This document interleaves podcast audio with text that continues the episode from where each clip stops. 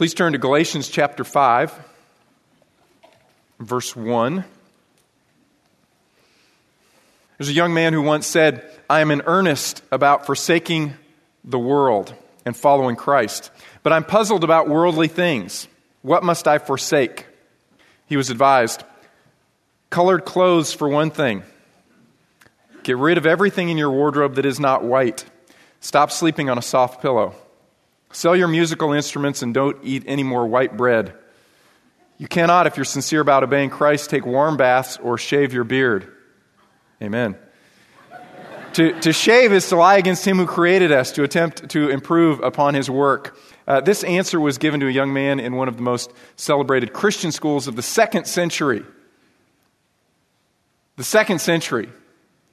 In the first century, the Apostle Paul was fighting the first and greatest theological and practical battle that the church would face, and that was the battle against legalism. And he was not able to eradicate it. Legalism is always there, it's always trying to creep into the church, and Paul says that's slavery. That's slavery. But it's a slavery that we don't have to submit to. I want you to read with me in Galatians chapter 5, verse 1. It was for freedom that Christ set us free. Therefore, keep standing firm and do not be subject to a yoke of slavery. Behold, I, Paul, say to you that if you receive circumcision, Christ will be of no benefit to you. And again, I testify to every man who receives circumcision that he is under obligation to keep the whole law. You have been severed from Christ, you who are seeking to be justified by law. You have fallen from grace. For we, through the Spirit, by faith, are waiting for the hope of righteousness. For in Christ Jesus, neither circumcision nor uncircumcision means anything, but faith working through love. You were running well. Who hindered you from obeying the truth? This persuasion did not come from him who calls you. A little leaven leavens the whole lump of dough. I have confidence in you in the Lord that you will adopt no other view, but the one who is disturbing you will bear his own judgment, whoever he is. But I, brethren, if I still preach circumcision, why am I still persecuted? Then the stumbling block of the cross has been abolished. I wish that those who were troubling you would even mutilate themselves. Wow. Paul's angry. Do you hear it? Because he doesn't want God's people to be enslaved, and he is reminding God's people that slavery is a choice. You do not have to choose to be enslaved to the law and to legalism and to the death that it brings into your spiritual life. Notice again, verse 1, he says, Therefore, keep standing firm and do not be subject again to a yoke of slavery. You have a choice. So, why is it that we surrender our freedom in Christ and we come under the slavery of legalism? Why do we do that? You know why? Because we're easily deceived. And if you think that you're not easily deceived, if you think that you've matured beyond that, or you're really resistant to ever being deceived by Satan's attacks to be pulled back into legalism and its enslavement, then you are really, really, really vulnerable to Satan's attacks because you are easily deceived. Started all the way back in the garden. Eve was deceived by the serpent Satan. Adam followed her deception, and as a result, we are all born foolish. They were born in slavery and we are born easily deceived. When we are reborn in Jesus Christ and God's Spirit comes to live inside of us once again, our spirit is connected to God's Spirit. The debt of our sin is removed. We are reborn. We are freed from the penalty of sin. We don't have to pay it, Christ did. We're freed from the power of sin. His resurrection power through His Spirit is dwelling in us. We don't have to submit to sin. We're freed from the law. We're freed from all these things, but we are still vulnerable to Satan's attacks. We're still vulnerable. Look again what he says in verse 1. He says, Do not be subject again to a yoke of slavery. They were slaves before they knew Jesus Christ, and they're being tricked or tempted to go back into slavery. Look back in chapter 4 and verse 8. Paul says, However, at that time, when you did not know God, before you were a believer in Jesus Christ, you did not know God, you were slaves to those which by nature are no gods. But now that you have come to know God, or rather to be known by God, how is it that you turn back again to the weak and worthless elemental things to which you desire to be enslaved all over again? You observe days and months and seasons and years. I fear for you that perhaps I've labored over you in vain. See what he's saying? Before you knew Jesus Christ, you were a slave to idolatry and the immorality that comes with that idolatry. But then, as he's going to say later in chapter 5, you were running well. You believed in Jesus Christ and you were running well, but literally somebody cut in on you. The images of, uh, of a runner running down the track in the race, and the rules were don't disturb one another while somebody came in and hindered you. They bumped you off the track, and now you're being slaved again, now, this time, to legalism. Before it was to paganism and idolatry and immorality, but now it is to legalism. And Paul addresses legalism first because it is so subtle. If a person is living and interacting in a believing community and they begin to display very unchristian kinds of characteristics, there are outbursts of anger and there's all kinds of jealousy or immorality, well, that's obvious, isn't it? We say, hmm, that's not good. But a lot of times, the person that's a legalist, we say, wow, that person's really spiritual. Have you been on a retreat and somebody stands up to give a testimony? And you know, they only have people who are really spiritual give testimonies, right? The person stands up and they start talking about their four hour quiet times. They get up at 3 a.m. and they go till 7. How do you feel? I feel guilty. I do. I feel guilty. And, and usually the next week I try that. I, you know, Oh, well, that, that, they're giving the testimony, they're spiritual. I'll try that. I mean, I do. I feel guilty. Every time I hear those things and I try, it never really works well for me, and so I feel very condemned and frustrated. And, but don't you, you know, everybody sitting around goes, wow, that's spiritual. So, my question for you this morning is it spiritual? Is that 3 a.m. quiet time for four hours a mark of spiritual maturity? Maybe.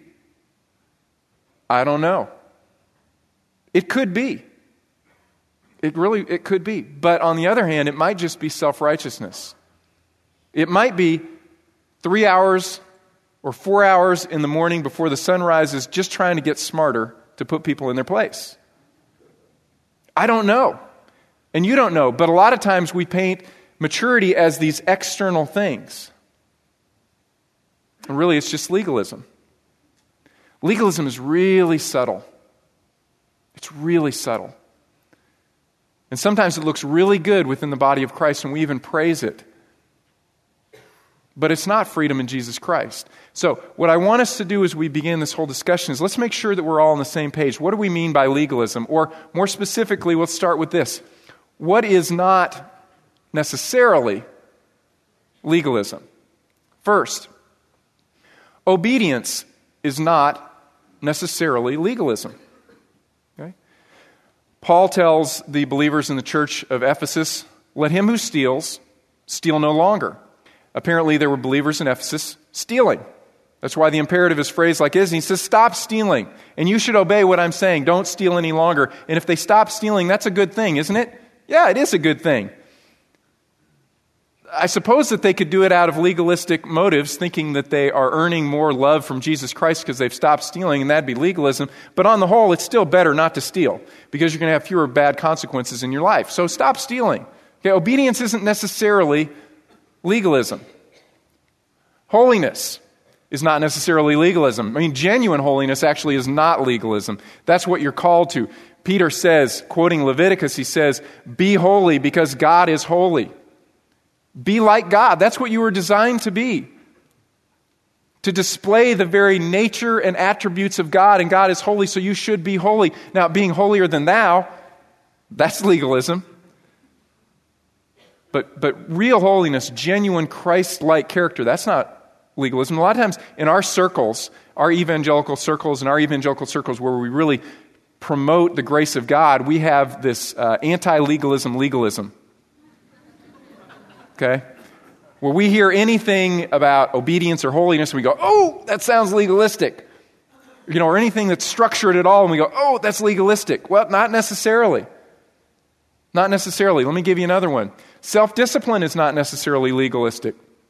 1 Corinthians chapter 9, Paul says, I buffet my body and I make my body my slave because it is through this body that I worship God, and I don't want this body participating in things that are evil or sinful, so I discipline my body. He tells uh, Timothy, 1 Timothy 4, he says, Discipline yourself unto godliness. And so self discipline is not necessarily legalism. Could it be? Yeah, if I was self disciplined in order to earn the favor of God or to prove that I'm more righteous than another person, that, that could be legalism. But self discipline is not necessarily legalism. You see it in somebody's life and you don't have to say, wow, that's legalism. It's not necessarily. Good works are not necessarily legalism. Matter of fact, you were created in Christ Jesus for good works. Paul is not against good works. He is not against genuinely good works. That is, good works that God's Spirit produces through you that bring honor and glory to Jesus Christ, not to you. Paul is not against good works. He says it very clearly in Ephesians 2:10 and Titus chapter 3. You were created for good works. Even effort is not necessarily legalism. Philippians chapter 2, verse 12, Paul says, Work out your salvation with fear and trembling. He's talking about sanctification, that process of becoming more like Jesus Christ. He says, Work it out, and the word that he uses for work it out is the word from which we get energy. Apply energy to the process of sanctification. So even effort is not necessarily legalism. What is legalism? Here's my definition brief. Very brief. Um, it's, uh, it's so subtle, it took me a little while writing to, and I played around with it even till last night. A legalism is this attempting to achieve a relationship with God. Okay, that's justification. We spend a lot of time on that, right? Being declared to be in right relationship with God. Justification. Attempting to achieve that or to grow in a relationship with God, that's sanctification, through effort that is independent from the finished work of Christ and the empowering work of His Spirit. Okay? The issue is work that is independent from the finished work of Christ and the present empowering work of His Spirit, what He is doing through you. And it could be for justification or it could be for sanctification. Now, uh, let me break that down. If you didn't get that whole thing written out. Sorry, I tried to be as concise as I could. Um, but the slides will be up on the internet, or I'll put this one back up at the end. Okay? But let me break it down for you. It includes justification by works, okay? entering into a relationship with God based upon what I can do.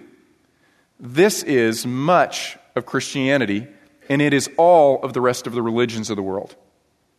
You get a relationship with God through what you can do. You can earn enough righteousness so that God will accept you, and you can do enough good things that they will offset your bad things to merit or earn or deserve a relationship with God. You can do it.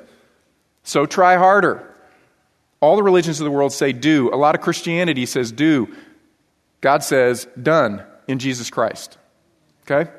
Second, it could be justification by faith and by works. Okay, I believe in Jesus Christ, and I have to do a lot of good works in order to earn a relationship with God.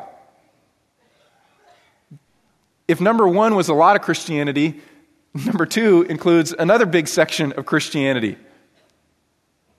That yes, you have to believe in Jesus Christ, but you have to add your good works on top of that in order to merit or earn a relationship with God, to be declared in right relationship. Now, we're not talking about the issue that James discussed, and if you missed James chapter 2, about three or four weeks ago. Please go back and listen to that.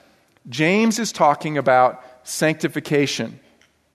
Not justification, but sanctification. He uses the same terminology, but he's talking about being declared right or righteous in the eyes of needy believers around you, and that happens through faith and through good works that God produces through you, like clothing those who don't have a coat or don't have bread to eat. Okay? Totally different topic that James is addressing. Third area of legalism is transformation by works apart from God's Spirit. James is talking about transformation through works that are done through God's Spirit. Sanctification or transformation by works apart from God's Spirit is legalism. When I believe that I can change my character or I believe that I can do something that really pleases God on my own apart from His leading and His empowering, that is legalism. Fourth, evaluating others based upon external standards of righteousness. What I declare is righteousness or sanctification, which is external, and imposing that upon others, that is legalism. That's legalism. And all these forms are constantly trying to infiltrate the church and to crush the vitality that we have in a relationship with Jesus Christ that's free. Do you know that when you do good works, you do not earn more of God's love? Do you know that when you do works that are not good, you do not lose any of God's love? Now, I'll probably get uh, email about that one. When you fail and you sin, you are not less loved by God. You are not more loved by God because you're a believer in Jesus Christ. God loves every man, woman, and child that He has ever created, and He loves them so much that He gave His Son, Jesus Christ, to die for their sins. He loves them perfectly and completely, and they're not more loved because they receive that free gift. Nor are you more loved when you perform better. You can't earn more of God's love, and you cannot lose God's love. That is the grace of God, people. Okay, that's the foundation, that's security. That's what will give you strength and confidence to grow and be changed by Jesus Christ. If you are always living under fear that you're going to lose some of God's love or that God likes you less today because of your sin, then your spiritual life is going to be all over the map. You will not have the confidence and security to grow in Jesus Christ until you settle this fundamental issue. This is what grace means. You are secure in Jesus Christ. He loves you. Can't earn more of it, and you can't lose it. And it's free. Okay? It's free. And anything outside of that is pulling us into legalism. And we are constantly susceptible to that. Peter got pulled into it. Okay, the apostle Peter got pulled into it. These Galatian believers, Paul says, who bewitched you? Who cast a spell on you? And pulled you away from the freedom that we have in Jesus Christ into legalism. How did it happen? I want you to turn with me back in Galatians chapter 5 and verse 2. Let's read again. Paul says, Behold, I, Paul, say to you that if you receive circumcision, Christ will be of no benefit to you. And I testify again to every man who receives circumcision that he is under obligation to keep the whole law. Look down in verse 7. You are running well. Who hindered you from obeying the truth? This persuasion did not come from him who calls you. A little leaven leavens the whole lump of dough.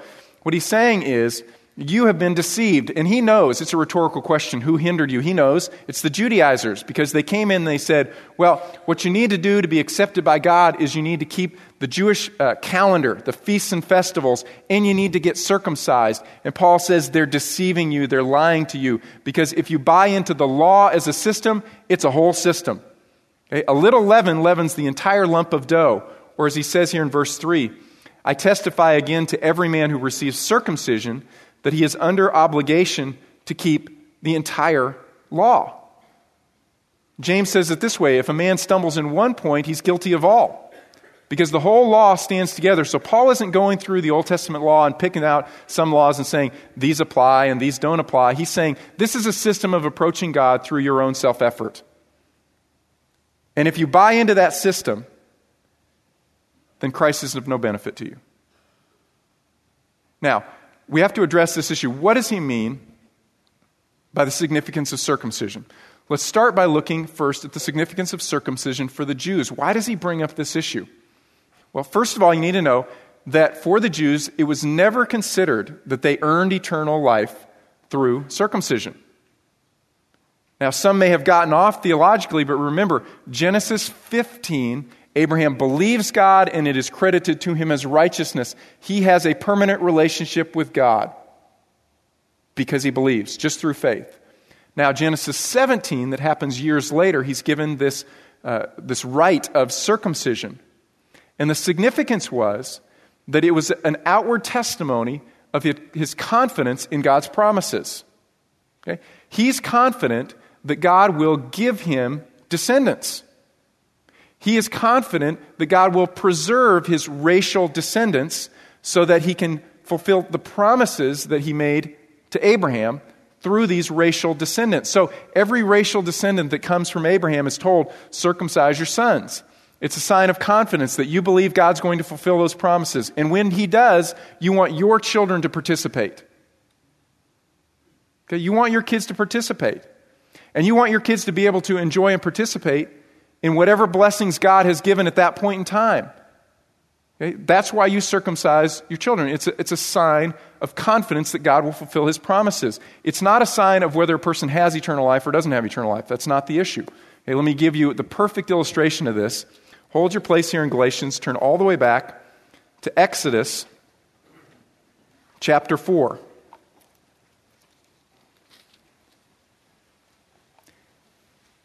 Now, Exodus chapter 4, uh, God has already appeared to Moses in the wilderness. He's seen the burning bush.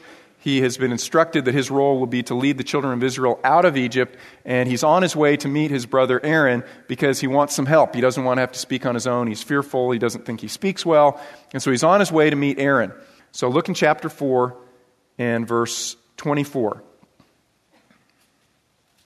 says, Now it came about at the lodging place on the way that the Lord met Moses and sought to put him to death. Then Moses' wife, Zipporah, took a flint and cut off her son's foreskin and threw it at Moses' feet. And she said, You are indeed a bridegroom of blood to me. And God let Moses alone. At that time, she said, You are a bridegroom of blood because of the circumcision. What in the world is going on there? you know, you read those three verses and you go, skip, move on, man. What? That's really important. Is Moses a believer in Yahweh? What do you think? Does he possess eternal life, do you think? I think he does. He just saw the burning bush. Okay? Wow. If anybody's a believer in Yahweh, Moses knows Yahweh's, Yahweh exists and that he's powerful. He, he, is a, he is a believer in Yahweh. So, what's going on here? Well, he has not circumcised his sons. So now Moses, the one who is about to go and lead Israel out of bondage, out of slavery in Egypt, into uh, the promised land to begin to enjoy the blessings of God's promises that he has given through Abraham to the nation of Israel. He's the leader, but he has not displayed this outward sign of confidence in God's ability to accomplish his promises. So God is about to kill him.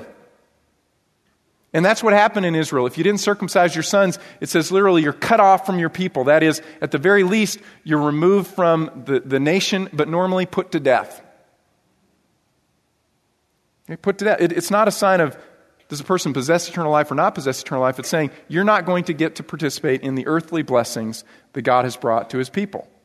Okay, that's what circumcision meant for the Jews.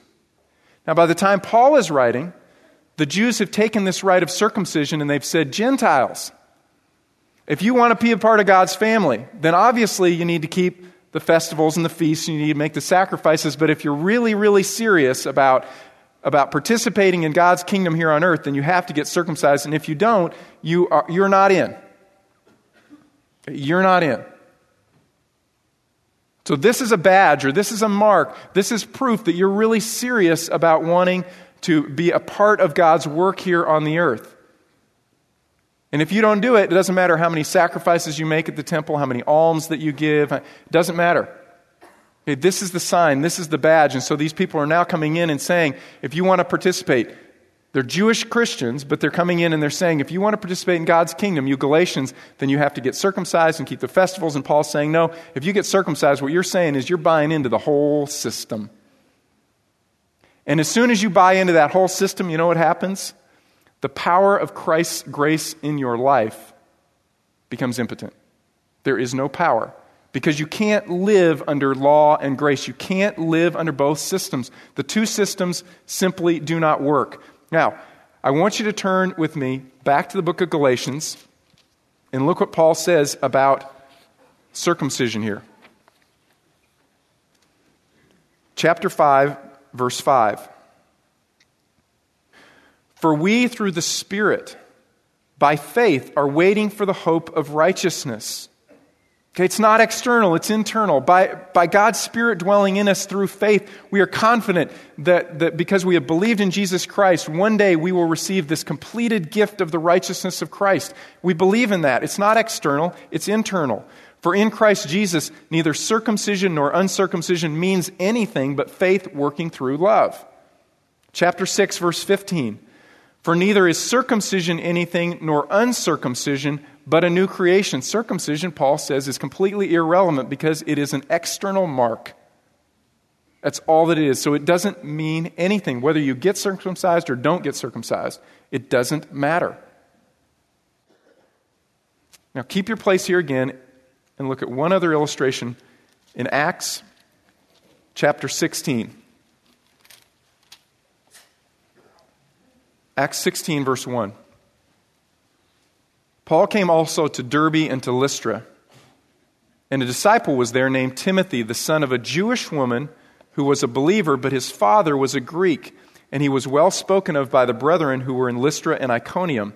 Paul wanted this man to go with him, and he took him and circumcised him because of the Jews who were in those parts, for they all knew his father was a Greek. What in the world? I thought Paul said circumcision doesn't matter, so why did he have this young man Timothy circumcised? Isn't Paul then being legalistic? No. Why did Paul have Timothy circumcised? So that Timothy could do ministry among the Jews.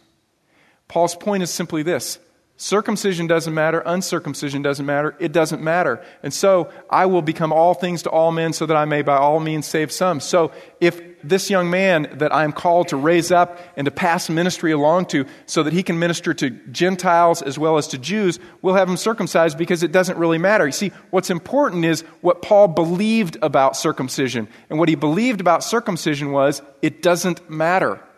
But he turns to the Galatian believers and he says, You should absolutely not get circumcised because you're being told that it means something. And if you believe that it means something and it earns righteousness in God's sight, then you should by all means resist that because that's legalism. Do you see how subtle that is? What could be legalism for the Galatians is not legalism for Timothy. Does that make sense? Okay, what's legalism for one person may not be legalism for another. It might be obedience. That's why legalism is so subtle. It has to do with your attitudes and your perceptions and your belief and your faith, not necessarily just with this external or outward act, which doesn't make you more or less righteous than any other person. But if you buy into this whole system that you can earn the favor of God in any respect, you have drifted into a system of legalism. You are secure in your relationship with God because Jesus Christ paid it all.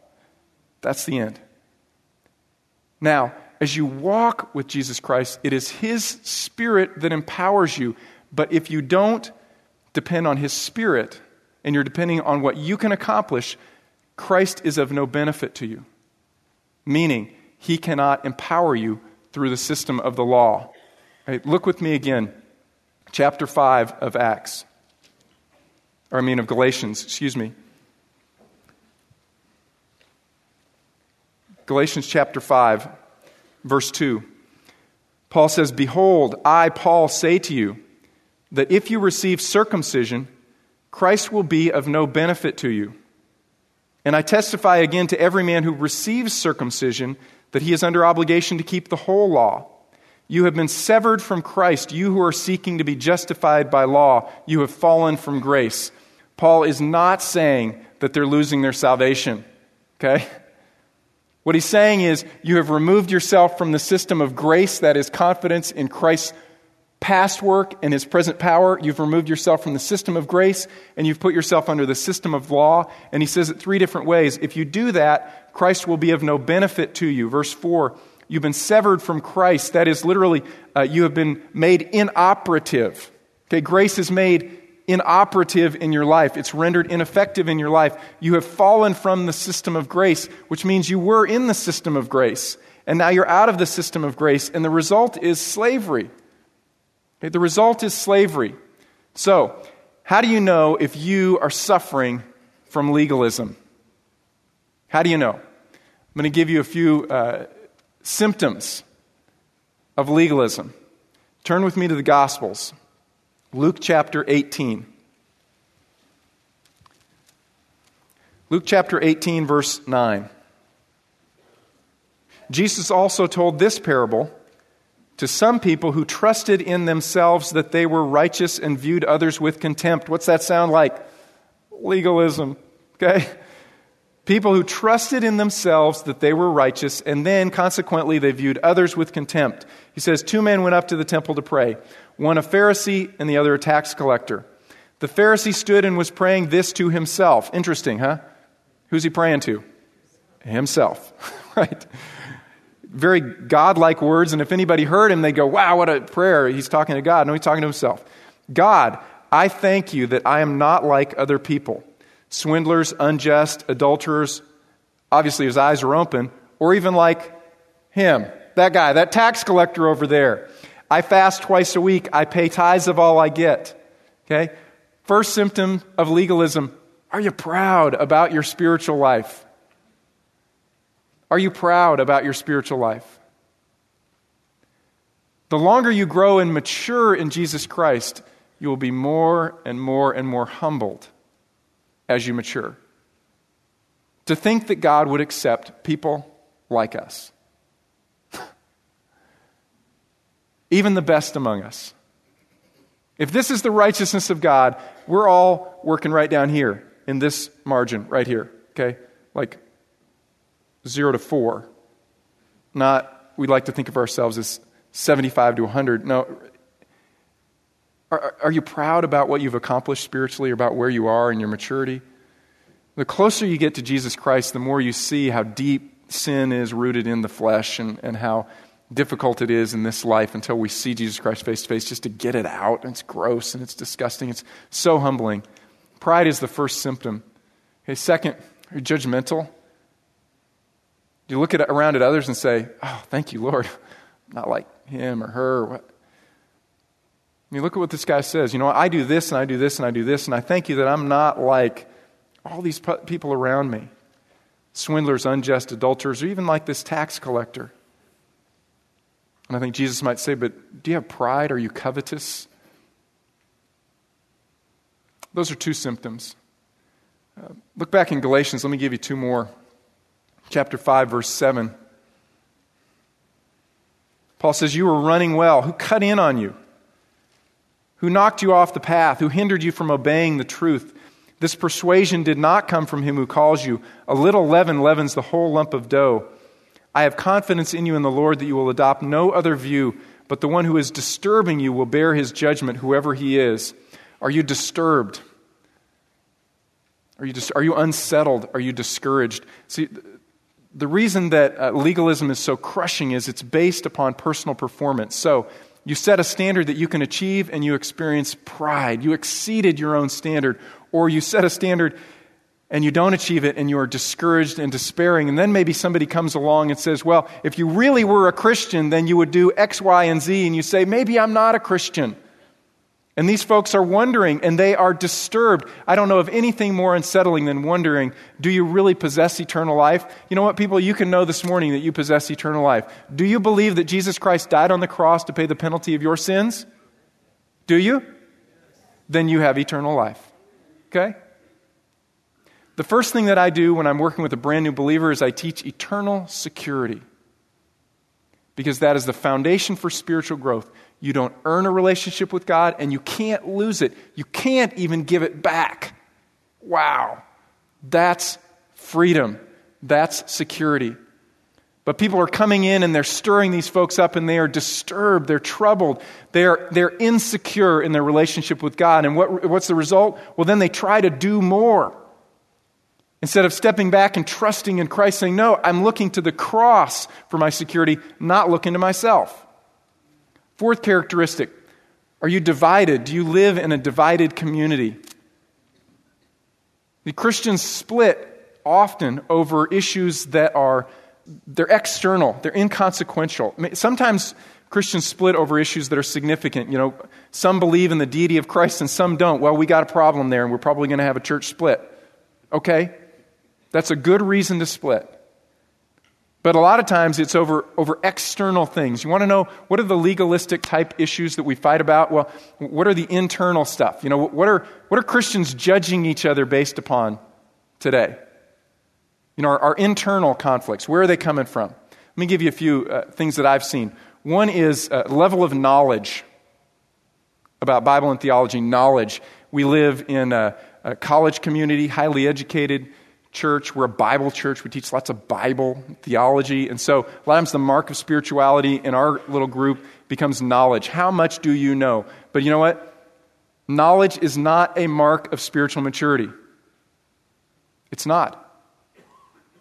There was a, a professor, I don't know if he's still in place, but he was professor of uh, the School of Theology at a university uh, in the Southeast, and he was an atheist. It's kind of wacky, isn't it? Why bother?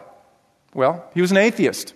He knew the Bible, he knew original languages, he knew theology, he knew all that stuff, but for him it was more a, a study of cultural anthropology or sociology. He was an atheist. He probably knew the Bible better than any of us here. But he was not spiritually mature. He was not even a Christian. And you can accumulate all kinds of knowledge and not be spiritually mature. But around here, if you know theology and you know the answer and you're in Bible studies and you can give it out, that's seen as a mark of maturity. It's not. Maturity is character. we're going to talk about it a lot next week. It's, it's the fruit of the Spirit. It's character transformation that you cannot achieve, and you can't even get it by reading more and more and more and more, more, more books. Now, is it a good thing to be involved in a Bible study home church group? Well, sure, I think so, generally, yeah. You know, we advertise them. We I like, I like them. That's good. But, you know, you could be in that study and you do all of your work every week so that others around you will be impressed. And then there are these areas of your life that Jesus is poking on, and you're saying, No, Lord, no, Lord, no, Lord. But when you get to your study, everybody's amazed at how much you know, and they say, Wow, how spiritual. No, uh uh-uh. uh. That's not it. But we divide a lot of times, or we rank people based upon knowledge rather than character. There are a lot of people who have been in the body of Christ for centuries in our history who probably didn't know a lot of Bible, but they had an incredibly deep relationship with Jesus Christ, an incredibly deep character. that's the mark of, of maturity. Okay, so we divide over uh, knowledge. That's one thing I, have seen. Um, another that I saw a lot of times in uh, college ministry was involvement in missions. Okay, the really spiritual people have a heart for the world. Okay? Those are the girls you want to date. The ones who are they're into missions because they are mature and they have a heart for the world, right? So when I was going through college, uh, involvement in Latin America, that was big stuff. Okay? And then later it shifted to the 1040 window the Muslim world. If you're really spiritual, you, you left Latin America behind and you went to the 1040 window. Okay? And then it shifted uh, out of the 1040 window in the Muslim world into China. And when they try to say, well, that, but that's kind of in the 1040 window too, because it's big. So it all shifted over to China. And now, if you're really spiritual, what are you interested in in missions? so you, everybody knows it's Africa. Adults, you may not have known that. Now you know. If you want to be really spiritual, you're interested in Africa because Bono says so. Okay? That's why. So, is it more spiritual to be interested in missions in Africa or in China? It might be neither. If God is put on your heart that He wants you to give or to pray or to go to the Muslim world, but you want to go to Africa because it's hip, then that's sin for you. That's legalism. You are being conformed to the Christian world's standard of righteousness. And you're going to experience slavery, not freedom, because it's not what God has called you to. You need to go where God has called you. That's where you'll experience freedom. See how subtle that is? Involvement in missions could be legalism. Could be. Or it could be really, really spiritual maturity. And I can't judge you. I don't know because I don't know the way that God is leading you. I don't know. Among families, one of the issues of legalism has, has always been how do you raise your kids? A few years ago, a curriculum came out. It's called Raising Kids God's Way. Growing Kids God's Way. Can you imagine? Growing kids God's way. So if you're not using this curriculum, then you are growing kids Satan's way. You know, sorry, James Dobson. You're not doing it God's way. This is God's way, right here. And it can be contained in 150 pages. wow. Okay? And so we look around and we judge the other families because you're not doing it God's way. You're not raising your kids correctly. You're not putting them in the right school because they should be in a private Christian school. No, no, they should be homeschooled. That's more spiritual. No, they should be in public school because then they can really be missionaries. I don't know. I don't know. I don't know how God has called you to raise your children because I don't know your family and your kids and the specific needs. You may have three or four kids and they're all different. They all have different needs. And you need to listen to the voice of God because if you are deeply in relationship with God through the power of His Spirit, secure in Jesus Christ, you can hear His voice and He will lead you. And that is freedom. Okay, that's freedom. And it all starts with the security that we have in Jesus Christ. So, as we close, I want you to just ask yourself are you trusting in anything other than or in addition to Jesus Christ to merit a relationship with God? Or are you trusting in anything other than the power of Christ, what he accomplished on the cross, to grow in your relationship with Christ? Or are you looking around at others and evaluating them based upon your standards of righteousness? All those things will bring slavery into your life. Let's take a few moments and go before the Lord and just ask Him to bring conviction into our hearts and then freedom through Jesus Christ. I'll close this in just a moment in prayer.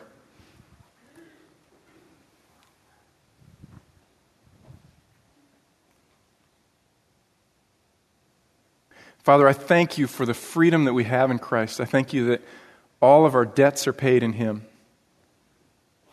I thank you, Father, that there is no one beyond the reach of the grace of Jesus Christ. I pray, Lord, that we would learn to live in that security, that we would extend that, that hope to others. I pray, Father, in anticipation of what we look at next week, that you would uh, just bring great freedom and illumination, wisdom into our minds as we learn how to how do we apply this? How do we live out this freedom in Jesus Christ that He purchased for us? I pray, Father, for each person here that they would experience in a fresh way it's the invigoration that, that comes from knowing that we're secure in Christ. It's in His name we pray. Amen. God bless you. Have a great week.